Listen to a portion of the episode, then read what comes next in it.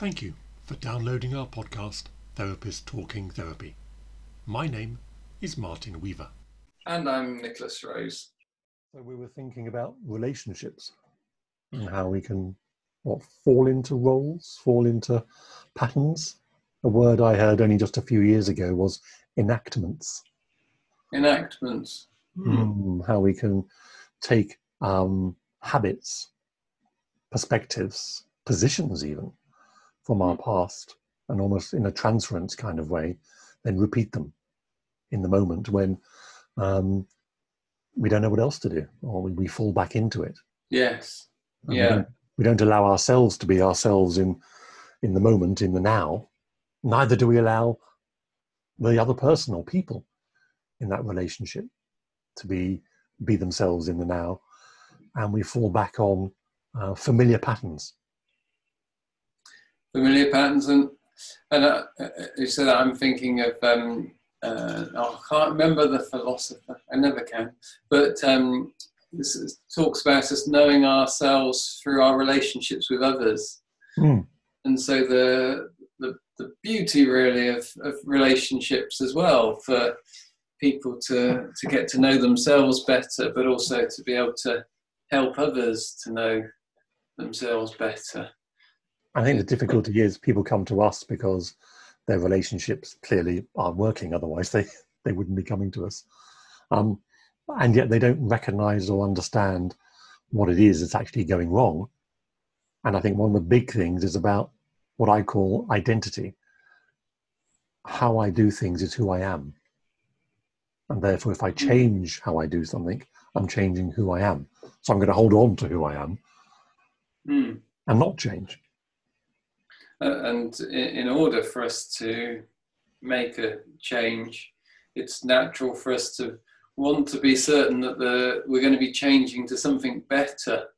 So it can be, it, that's of course one of the, we, we might realize that actually it'd be better if we did this differently, Mhm. but maybe we can be faced with the kind of choice, well, but do we want to take that risk? And, and I think sometimes people prefer not to take the, the risk as well. But yes, having the awareness is, is, is key, I think, important. Do you, when you work with a client, I wonder how how where you are because I, I certainly am. When I work with individuals, that they come from a context and a number of different relationships. Mm, Very often, I'll say to my clients, "I know you and I are working together, but if your partner wants to come along at any stage, because sometimes partners can feel they get left behind, or they want to have their own therapy somewhere else, I would understand why they might not want to come and see me. Then I'm open to that. If, but it's up to you because you know this is our time, it's your time. mm, However, you leave here, our, our, our, our, our session, and you go back into different kinds of relationships. And so when, when you said about context, that uh, every time we're in a different situation with a different person, then how we might be can be different. Mm. Is that what you were? meaning? Absolutely. As you and I have a relationship which is, I guess, one would one would categorize as professional, and so therefore, you know, I'm with my husband in a different way than I am with you, and I'm in again a different way than I am with my clients and my supervisees and my friends. Mm. not- uh, I'm not being our, someone uh, different. Our, our, our, um, I, often think of it as um, our internalized job descriptions that Mm. come with the different roles. Yeah. Um, yeah, colleague, friend, manager, therapist, um, partner, parent. Yeah. Um, yeah. Dog owner. And what? Sorry. dog owner. I was thinking of my dog. Yeah. Well, dogs put you in a different. Dogs are pack animals, and they Mm, want to know there's a hierarchy and, and where their position is. So they mm. demand of you, I suppose, a particular way of being. A way of being, yes. Yeah. It's fascinating. And that job description you mentioned, I think I might use the word script as one Mm. way of saying there's a particular script and their particular language, if language creates our reality, and I think it probably does to a large degree, not entirely, but to a large degree. That's one way, as well as our physiology. and what we might call our, our kind of our mental map. Uh, they all come together to create how we express ourselves. And that script and that sensation and that model, that map changes throughout the day a, a great many times. Yes, and and as we as we get older, as we become, uh, as we internalize different experiences and uh, different uh, situations that we we go through, and and also different people's other people's ways of being as well, and so how we might react to to them uh, uh, as a as a therapist. Uh, I, I'm always aware that people might be looking for something that's either sort of relational or um, directive or a- analytic. And Let's, sorry to interrupt. Let me let me be controversial here. Can is there anything that isn't relational? No, I don't think so. Whenever I hear in this, relation to something. well, yeah, when I hear this, this is relational therapy. I'm going, oh, flipping relational. You know, it's all about Mm. how we connect and relate and how we position ourselves and engage with each other. You cannot not have a relation or be in relation to something because, you know, Rene Descartes, didn't he say, "No, I think, therefore I am? Although we might argue he should have said there are thoughts, therefore I am. But okay, I think, but how do I how do I know that's true? Because I build things because people engage with me in a particular way. Hmm.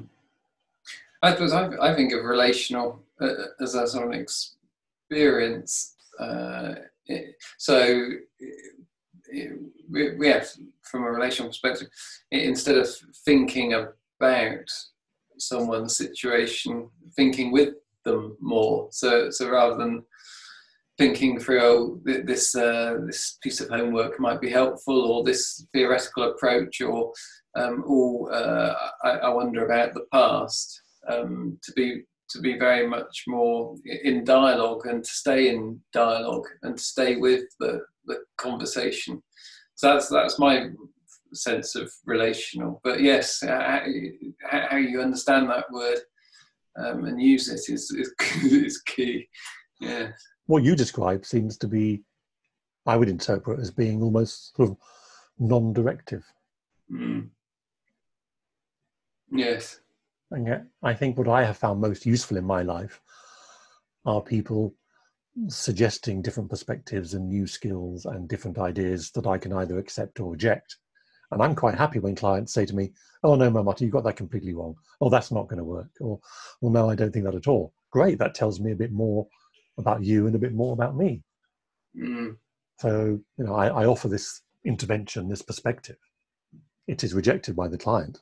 So that tells us focuses on okay, if that doesn't work, then what is it about that that doesn't work or doesn't fit that tells us more about what does work and what does fit? So when you say dialogue, I don't see any difference between a non directive conversation and a more, perhaps I might call it engaged conversation. Yes, directive and uh, because I, I, think that we've understood that we we we are different in in, in that regard, and, and our trainings that show that as as well. I suppose I think that the the non-directive uh, has a direction, of course, through a paradox in that. Um, yes, there's a paradox, uh, but yeah, I think people find different things helpful in different times in different situations, and uh, yeah, and so the importance of finding a therapist that that well is is where you are at that point in time, I suppose, and what's helpful. But of course, people come to us and they say, "Oh, um, I need help with this, and I, I would like CBT," uh, and uh, they may end up talking about something completely different, and you don't get to do any CBT.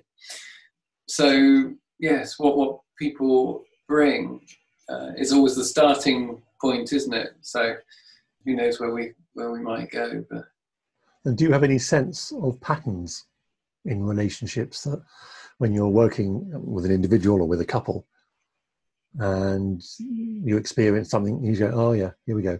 This is going to be about values, or this is going to be about um, beliefs, or this is going to be about actions.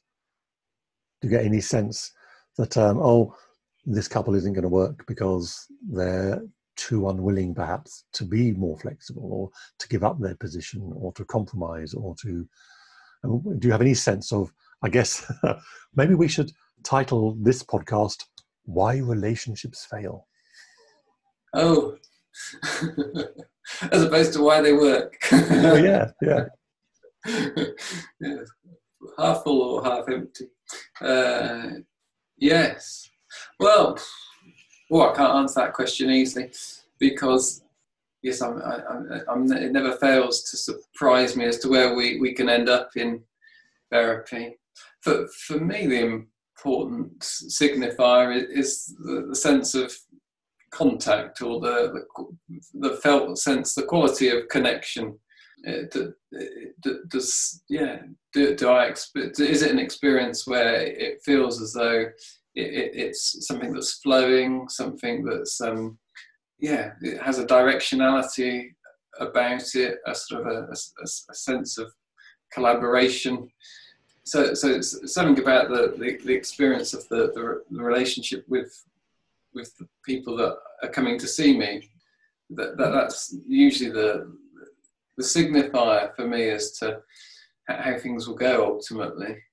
I suppose i was thinking about as the client or clients explore um, they tell you about their issues and their relationship i just wonder whether you as an observer of that notice that, oh, okay, from what they're saying, there's clearly a difference of opinion on, as I say, values or on beliefs or mm. on uh, things that are important. Um, we have a, a phrase in uh, neurolinguistics called criterial equivalences the actions by which we know that our beliefs or values are being expressed. So if you came to me with your partner, for instance, I might say, So, Nicholas, what do you do that shows your partner that you love them. And I might ask your partner, what do you do that shows Nicholas that you love him? So there's kind of an evidence exploration mm. there. And then, is that what you want? So, mm. do you, as individuals and as this couple, or as this family, or as this individual, understand what it is that you're looking for that confirms your sense of who you are? Mm. Yes, beliefs and values, I, I, I think are so central, aren't they? From it's, it's almost our foundation that uh, what, what, we believe in and, and, what we want to be in life is is which will then uh, sort of direct us in our our actions. But our beliefs and values can be so hidden, and, and I think particularly at the start of relationships, it's often someone's um, connection with another person's belief beliefs and values around living and family and the world and that connect people quite often but then those conversations don't necessarily happen so much. Not always but I, I, think the beliefs and values can get sort of hidden over time and also change maybe. I think they get i think they get overwhelmed by the physiology. Ah. um, it has it has been said that love is a kind of madness. Mm. and we have this felt sense of wanting to be with this person and this felt sense of being with this person. And very often that can overwhelm us or, or take precedence over the nuances. Oh, and they said that. I'm not sure about that, but you know they're so gorgeous. You know who cares? Or the, you know their smell is so great, or the sex is fabulous, or they, they their voice. That's more important in this moment. That's a kind of bonding hmm. process mm. kind of honeymoon period, if you like. Mm. And it's after that period that those beliefs and those values and that flexibility or lack of flexibility then begins to, to show through, as it were. And the physiology takes a kind of second second seat as uh, back seat. Mm. You know, when you get to to my great age ah, and beyond, the cultural view is that you know people beyond 60 and old people quote unquote whatever that means mm. the physiology disappears and it's you know about intimacy mm. if you have a different perspective on that that's going to change things. And if one has one one partner has one perspective, and the other partner has a different perspective, and as you said, they're, they're hidden. But what isn't hidden is the response, the physiological response, the anger, the fear, the envy, the, the discontent. Then that's what gets focused on. And don't you think that the perspectives also often come from a, a kind of a cognition of thought, uh, which is a sort of construction of a, a, way of trying to make sense of the problem, the situation, uh, and quite often what it misses is uh, the belief or value that sits underneath, which is so often shared. Uh, hmm. and, and then the, the couple have just not realized that actually they are coming from exactly the same place, but voicing it through different perspectives, and and then and then misunderstanding each other. Yeah. To, to add another layer of complexity as one explores this, both you know in therapy or supervision or just socially. When one is challenged or curious about a particular belief or value, sometimes it can become clear that that belief or value or habit actually comes from somewhere else uh, a parent or a, a teacher, uh, an incident in one's life.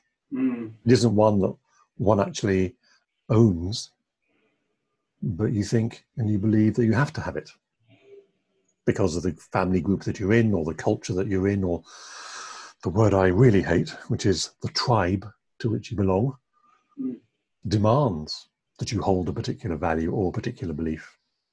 Couples often talk about how how they experience uh, each other's families mm. in such different ways, um, and they no- really notice as well. Might say, "Oh, I, I I have a very small family, and they have a very large family." Or their family talks about everything, or their family never talk about things, and and so the and, and also what I really like is is when couples get to that stage where where they because they know the families that they spot those those behaviors. And and they might say oh you're being your mum again or you're being your dad again. Uh, i didn't marry your mum i married you that kind of that kind of thing. But but how helpful that can be for for the for the partner to think oh yes and uh, yeah that's not uh, yeah maybe that's not what i want to do actually well, very much. It's like this, what I term this self fulfilling prophecy. And mm. clients often say, I, I promised myself I wouldn't be like my mother or the bad habits of my father, and I'm being exactly the same. I go, Well, yes, of course you are. If you're holding that outcome in your head, then that's the direction of travel or in your body. Mm. If so, it's there in your in your thinking, your awareness, or your experience, it, yeah. it will shape you. We, we are the product of our experiences and do you do you ski, Nicholas? Uh, not very much, no. Right. Well, this might mean more to you than to me. I don't ski, but a client who was a skier told me that he said, "Well, you know, if you're skiing down a hill and your knees are pointing towards a tree, you're going to hit the tree." Ah, that's why I don't ski so much because you keep hitting trees. The, the, last time I tried skiing, I just seemed to keep heading for everything that I didn't want to head for. So that, that makes sense. yeah, and therefore it's about saying, well, okay, we understand you don't want to behave in that manner. So what's the manner that you wish to behave? Mm. let's focus on that. And the issue about being like one's mother or one's father, or being treated like one's mother or one's partner's mother or father is that whole enactment business. Mm. Uh, and um, also, what does it matter? Because uh, that, that's the other thing, isn't it? In, in relationships, that the pain often comes from there being some significance attached to a behavior, mm. a misinterpretation or a misunderstanding, or um, you know that uh, this is a bad behavior and this this means we're going to get into trouble in some way or things are going to go wrong. When it may just be a way of being which is therefore you know, so what really? Um, well uh, that is about as you rightly say that interpretation uh, a, a, word or a gesture or a habit for you mm. could be incredibly um, loving or security or, or um, authentic Mm. It's a true way that Nicholas likes to be. And I go, oh yeah, I've seen that in my, my, brother who used to do that and then do something else, or it's not something I I value or I approve of because of my experience. So I'm not allowing you to be Nicholas in the moment. I'm taking your way of enacting or way of being and putting on it my own interpretation. And, and I suppose you just talking about that. I suppose I'm thinking about the amount of pain that people experience um, in in those moments or, or, in those disconnections on both sides, really. Mm. That ultimately the two people are not having a sense of feeling connected or, or feeling, uh, yeah, it can be lonely and uh, and yeah. I think then again the, the, physiology takes over or becomes more important. Mm. Um, I know that when I work with couples and they're sitting in front of me remotely or in the room and they want to talk about what's happening to in a particular event with their partner. And i say look ignore them for a moment. Just just tell me. Tell me what's happened. Tell me how you interpret that event. Tell me what it means to you. And in that telling of their story there's a different emotional meaning to it different context to it. And they say it differently and their partner hears it differently mm. and i remember talking to one client and saying well you know we've had this conversation so what stops you having this conversation with your partner? And my client said, yeah, but we're not shouting. Ah, when people are together, that dynamic. And um, when, when someone says about shouting, because you, you uh, yes, so, some families are very loud hmm. and, and, and, some are very quiet. And so, so someone who's got a partner from a loud family might constantly be feeling as though they're being shouted at when, when hmm. actually they want to say, I'm not shouting. and, uh, and, it's interesting when you're the therapist uh, sitting there and, and you think, gosh, that's quite loud, or that sounds quite, and you think, but is that about me? So, so yes, are, are they angry or not? So check it out. Are you shouting? How are you feeling? Hmm. And that takes us into a, perhaps a bit of a side issue, which is about, although an important one, working with people in trauma who need to vocalize, perhaps, or walk around or gesticulate loudly or broadly, because in every other context, they're not allowed to. Because everybody else around them says, oh, that's too loud, or that's too upsetting, or that sets off something in them, the other person that they don't like. And so they try and close down the person in trauma. And so mm-hmm. clients in trauma come to us and I hope, and I'm sure how you, I'm sure you do. I, I hope you do. Give them the space to be angry, because they're not angry at me. They're just angry at the world, or angry at a person, or angry at a situation. It, it can be anger. It, it, can also be when people are in touch with their trauma. Of course, they, they, they may be sort of in a state of paralysis and and need someone to be there with them uh, in a useful way with that. It can also be that they really want to flee as well. You know, it's the fight, flight, and fright oh, yeah.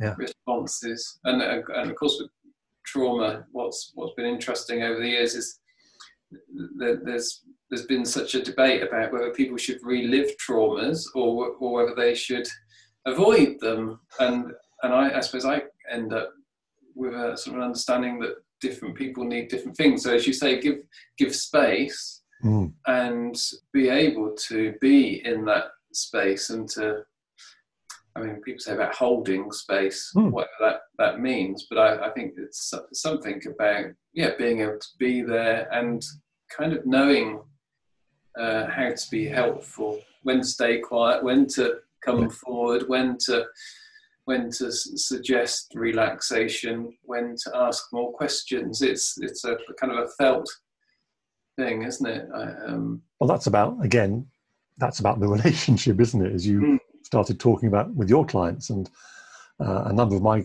clients with trauma have have been surprised at, at they say um, the patience that I show with them. That they go into withdrawal and tears, and I'm quite happy in certain circumstances with certain clients just to sit there. Mm.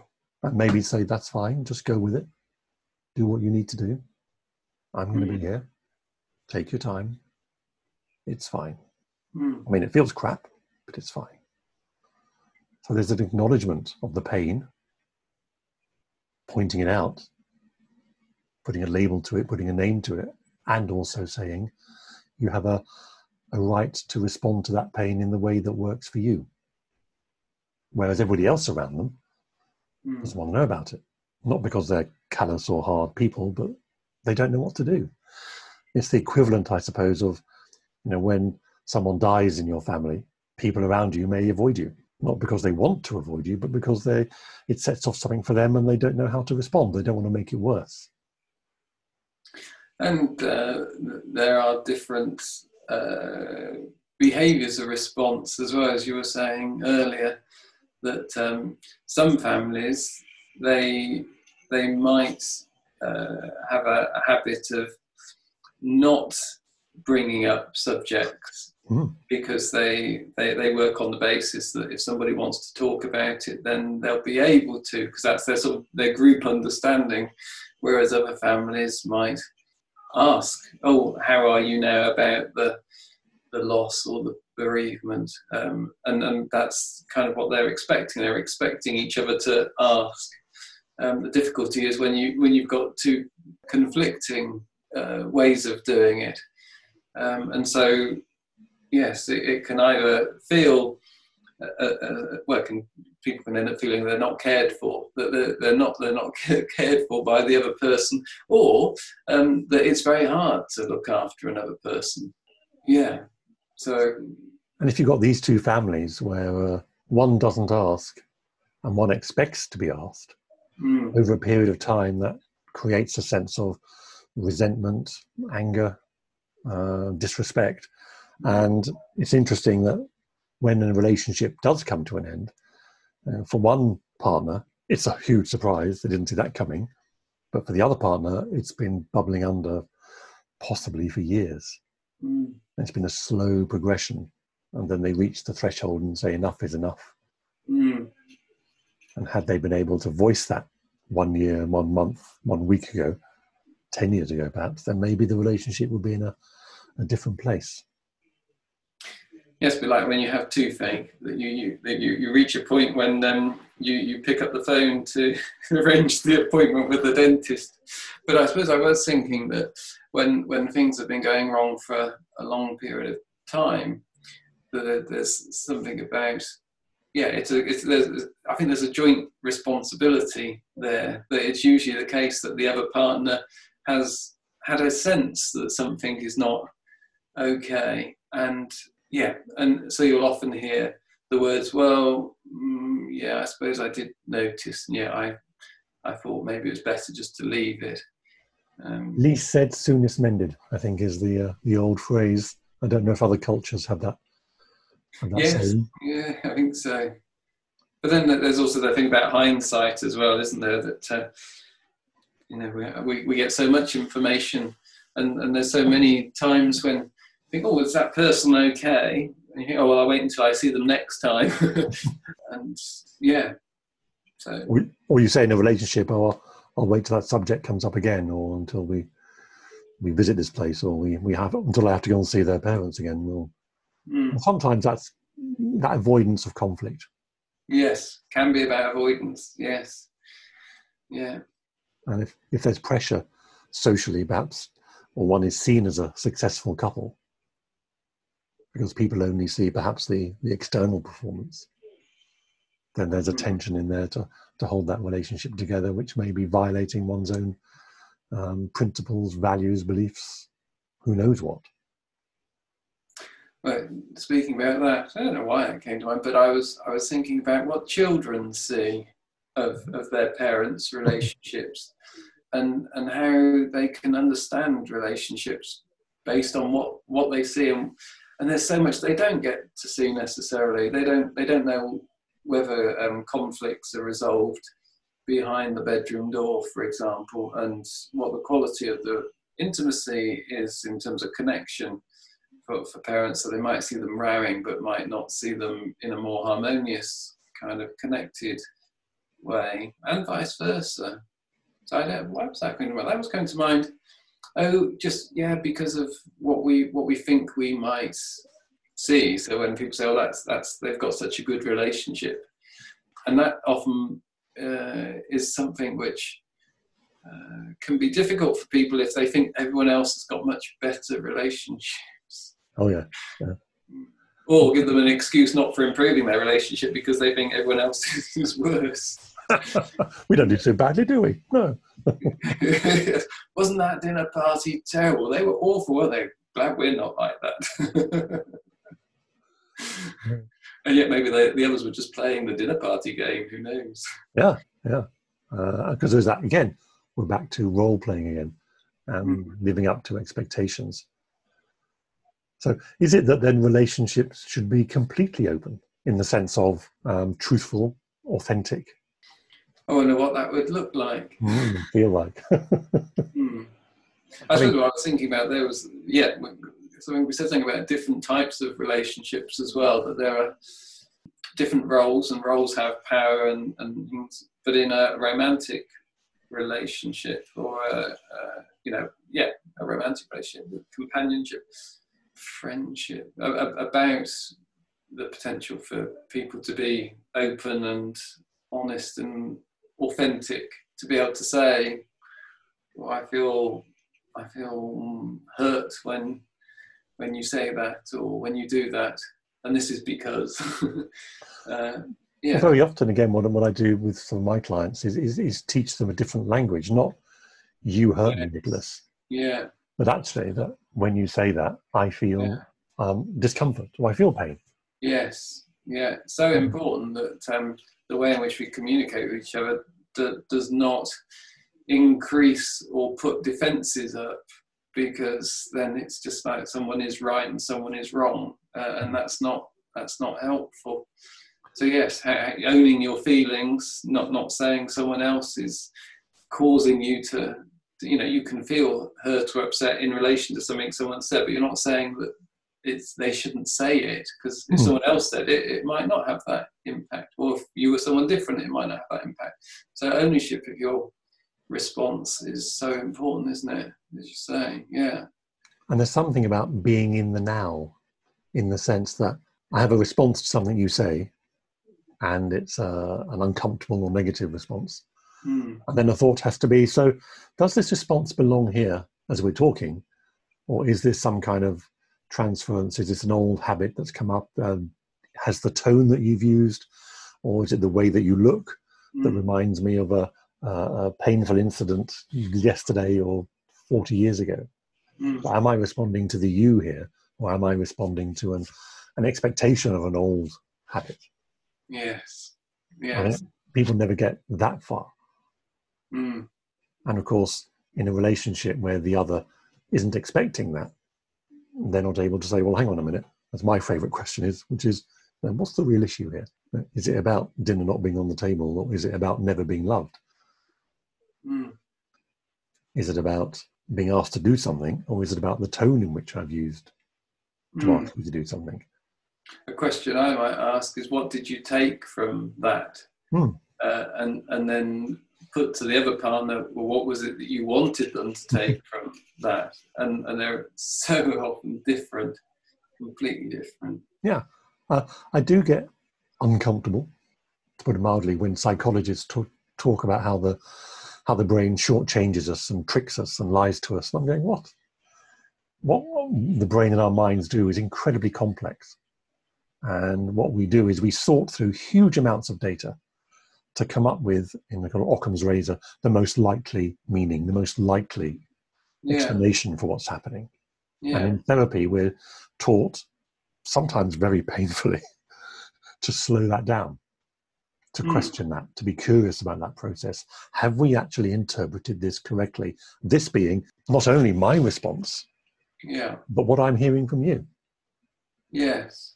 Uh, uh, are we doing the best we can with the information available to us? I, I think um, you say language like tricks is is very difficult when it comes to couples because when they get to a particular point of crisis or pain, they're so often looking for something to hook the experience on. So, oh, I, I, th- I think he or she is having a psychotic split, for example.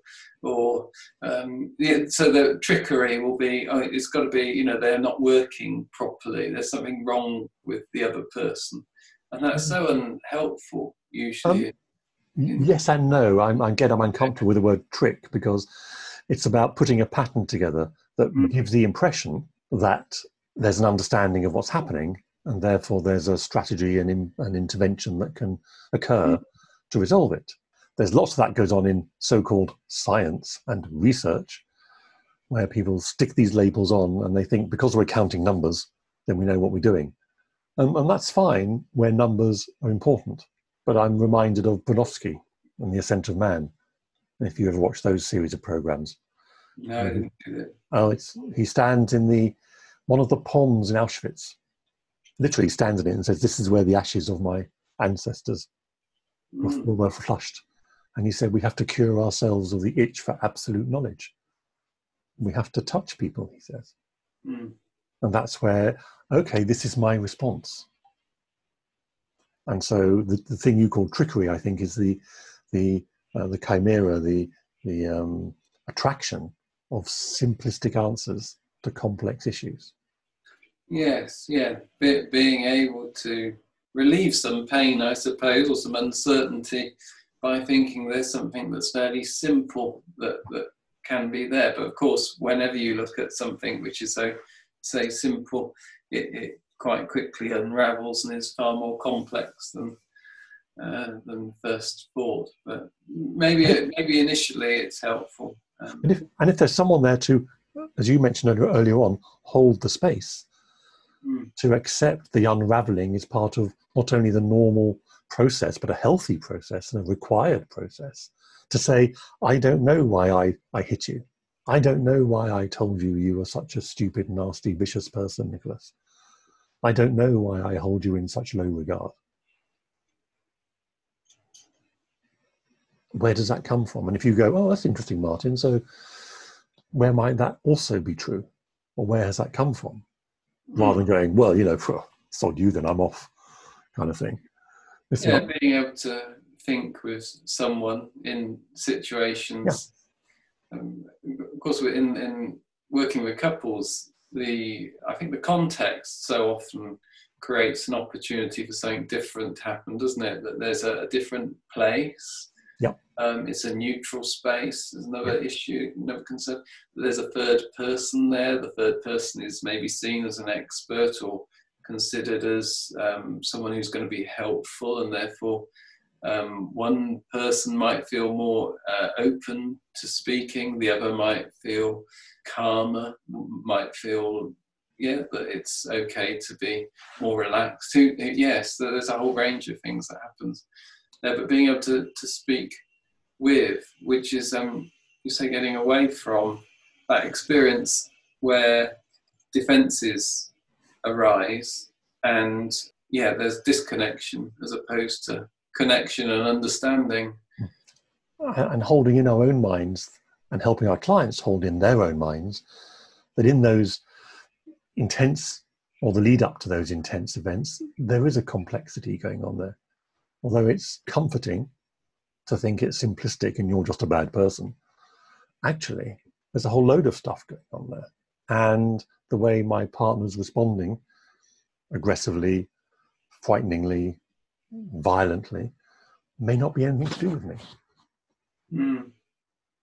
And if I can then take that step back a bit, I'm going to engage.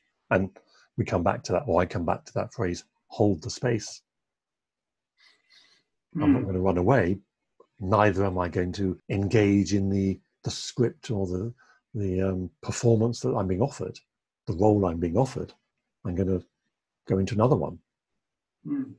And therefore create a different dynamic, a different dialogue that ends up in a different place. And hopefully a more positive one. Um, well, e- even if not more positive, um, I, I always think I mean, my, my opinion is, is that, um, yeah, t- time spent focusing on something is never wasted. that, that, that at the end of it there's something different, something else, something new, something amended. Uh, uh, and I think that's one of the things I often think is that I, I just wish people had come uh, for therapy sooner. Yeah, and I, I, think that people are concerned about going to therapy because it is it going to mean the end of our relationship, and uh, they can be nervous. But of course, it, it may be the the best thing that that can happen, and people will in, afterwards say, "Well, you know, that was that was um, you know, that was the right thing for us." But um, yeah, I, I think once things get to a particular level of pain and difficulty, then uh, yes, in, in a way, people can find it harder to come to therapy, and then it results or needs a particular crisis like an infidelity mm. or um, or something like that before the couple will come, and then you've got you've got the infidelity to deal with, and then you've got the the underlying dynamic to work on as well. I was just thinking what you said about early intervention, people being able to recognize there's a problem, and sometimes I have said to clients, to couples, this relationship is over. The question is, is the new one that's going to be built one that the two of you will build together, or is it time to go somewhere else? And if it is time to go somewhere else, is your is or are your new relationships going to be significantly different? Mm. I, I, I, liked hearing you say that because I, I was thinking about how um, sometimes couples need uh, or they, they need to be able to draw a line mm. and say right that was then yeah now we can do something different um, but that because of unresolved problems in the past that and uh, kind of the, the breakdown in trust i suppose mm-hmm. that um, it's, it's all very well saying well we're, we're going to do it differently now but then there'll be that part of the brain going oh i don't know is it going to so yeah when you when you said about that relationship is over i liked hearing you say that yeah and, uh, and a number of my clients had split up at that point and said oh yeah because it is and a number have said so we need to rebuild something different or mm. build something different. Mm. And then from this perspective, we can go back to those other events, say, oh, that's what was happening from a bit of distance mm. and not so connected and not so invested in being right or mm. winning. But understanding what's happened and then saying, well, we don't want to do that again. And here we come to self fulfilling prophecy again. So, what is it that we want to do? How do we want to be? Mm and to value that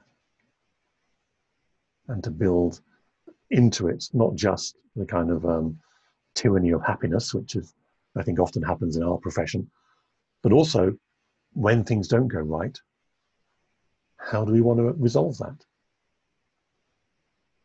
I, I think um, about kind of the, uh, the, the quantity of goodwill that there is, an empathy towards the other person how, ultimately it, it can be so important to to be looking out for another person, to have somebody to look out for, mm. and, and how when your focus is on how to support and how to love, for want of a different word, another person, um, that the conflicts just aren't there. It's it's not about what's going wrong between us, but how how, how can a couple help each other and support each other. And I think that's where the focus changes ultimately. It goes from what's going wrong and what each each of us is doing wrong to oh you, you, you want to start a new career. Hmm. Let's let's talk about how, how you can do that. What do you need me to do? What, what you know, how can we finance that? How can we make that happen? How can we make your dreams hmm. realized? Um, but, take, but taking what you said earlier on about pain, when mm. one is in pain, it's virtually I would say impossible to have any empathy. Yeah. You know, pain kind of wraps around us and isolates us from the rest of the world. Mm.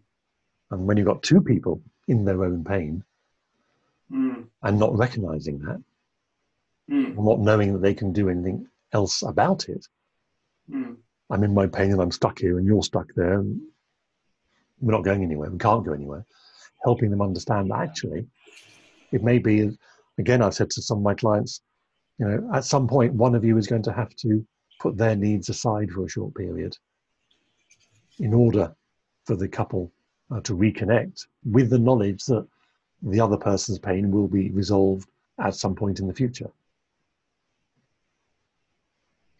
There has been, hasn't there, um, a kind of a bit of a misunderstanding, I think, about therapy um, sometimes. Just the one?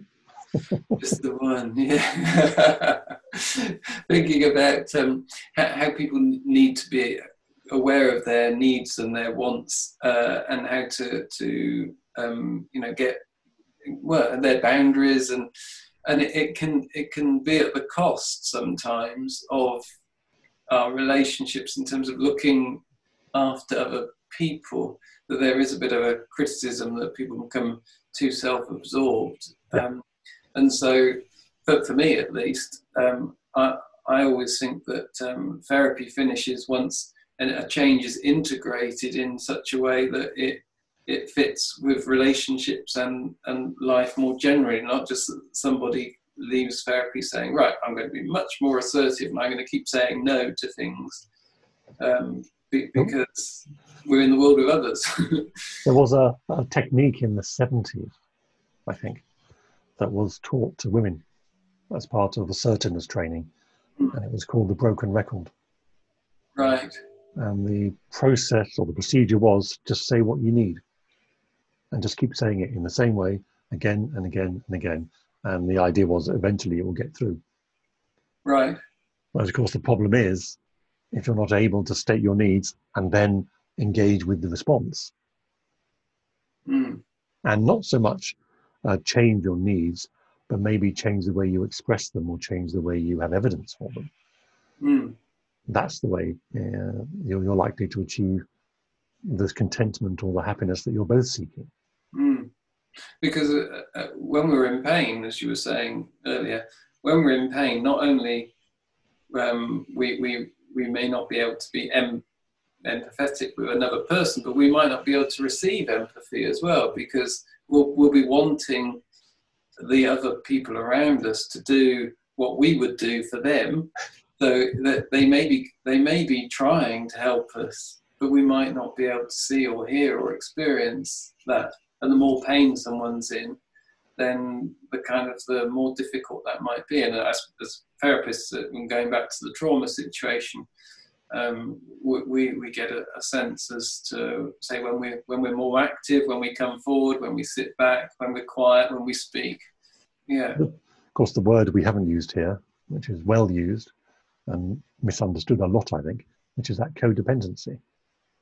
You know, I mm. can't be happy Nicholas, unless you're happy and you're telling me how great this podcast is going. in order for to keep me happy, or need for me to be happy, you have to be happy. Mm. And I can't cope with it when you're not happy. People have gone a bit frightened, haven't they, around dependency and, mm. and the word dependency. It's um, it, it's one of those things that people say, are we, are we overly dependent? Is this person dependent? Am I dependent? Um, and it's, it's about holding attention, isn't it? About um, how much together and how much apart, and hmm. um, it's a constant process, I think, isn't it? Um, yeah, of how to be together. Uh, yeah, at some stage, these podcasts are going to end. At some stage, something's going to happen, and I'm going to get bored or go off, or you are, you know. And Is that a warning, Martin? it's what happens in life. Our relationship is going to go through changes. Mm. Yes. and how we handle it and how we understand the needs of each other.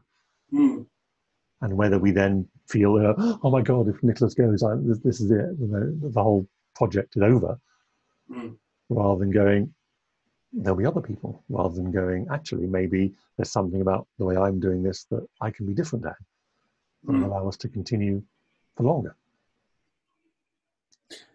Uh, I, I, suppose I'm thinking there that um, when when there's a connection uh, that both people are experiencing, that when that changes, yeah, that, that then then both people can be in. So, so ending a therapy, my experience of ending a therapy is that you, you get to a point where you're sort of saying, "Oh, well, what are we doing now? what, what, what, yeah, what, what would you like to talk about? Are we, are we, are we finished now? Um, what, what should we do? Well, okay, should, should we look to end then? There's a mutuality about it. There's a kind of a, a sense, well, we, it's run its course, it's done what it's needed. Mm. Um, and uh, yeah, I mean, endings are I don't know, endings. I think we did a podcast on it earlier on. yes. endings. Ooh, yes, yes. And you say it's about mutual understanding. It's about the recognition that actually we came together to do a particular task or tasks that they may have changed in the process, of course. Mm. And one gets to a point where you think, in therapy, I believe therapy ends because there's a life out there to live in a sense, I want to use the word free of therapy, but where therapy isn't required. It might be useful, mm. but it's not a necessity to have a contented life or a happy life. But then it also depends what you mean by therapy, because some sometimes uh, some some people benefit from having a supportive relationship. There's a hmm. professional supportive relationship, and you might not necessarily call it therapy because it may not have a specific purpose.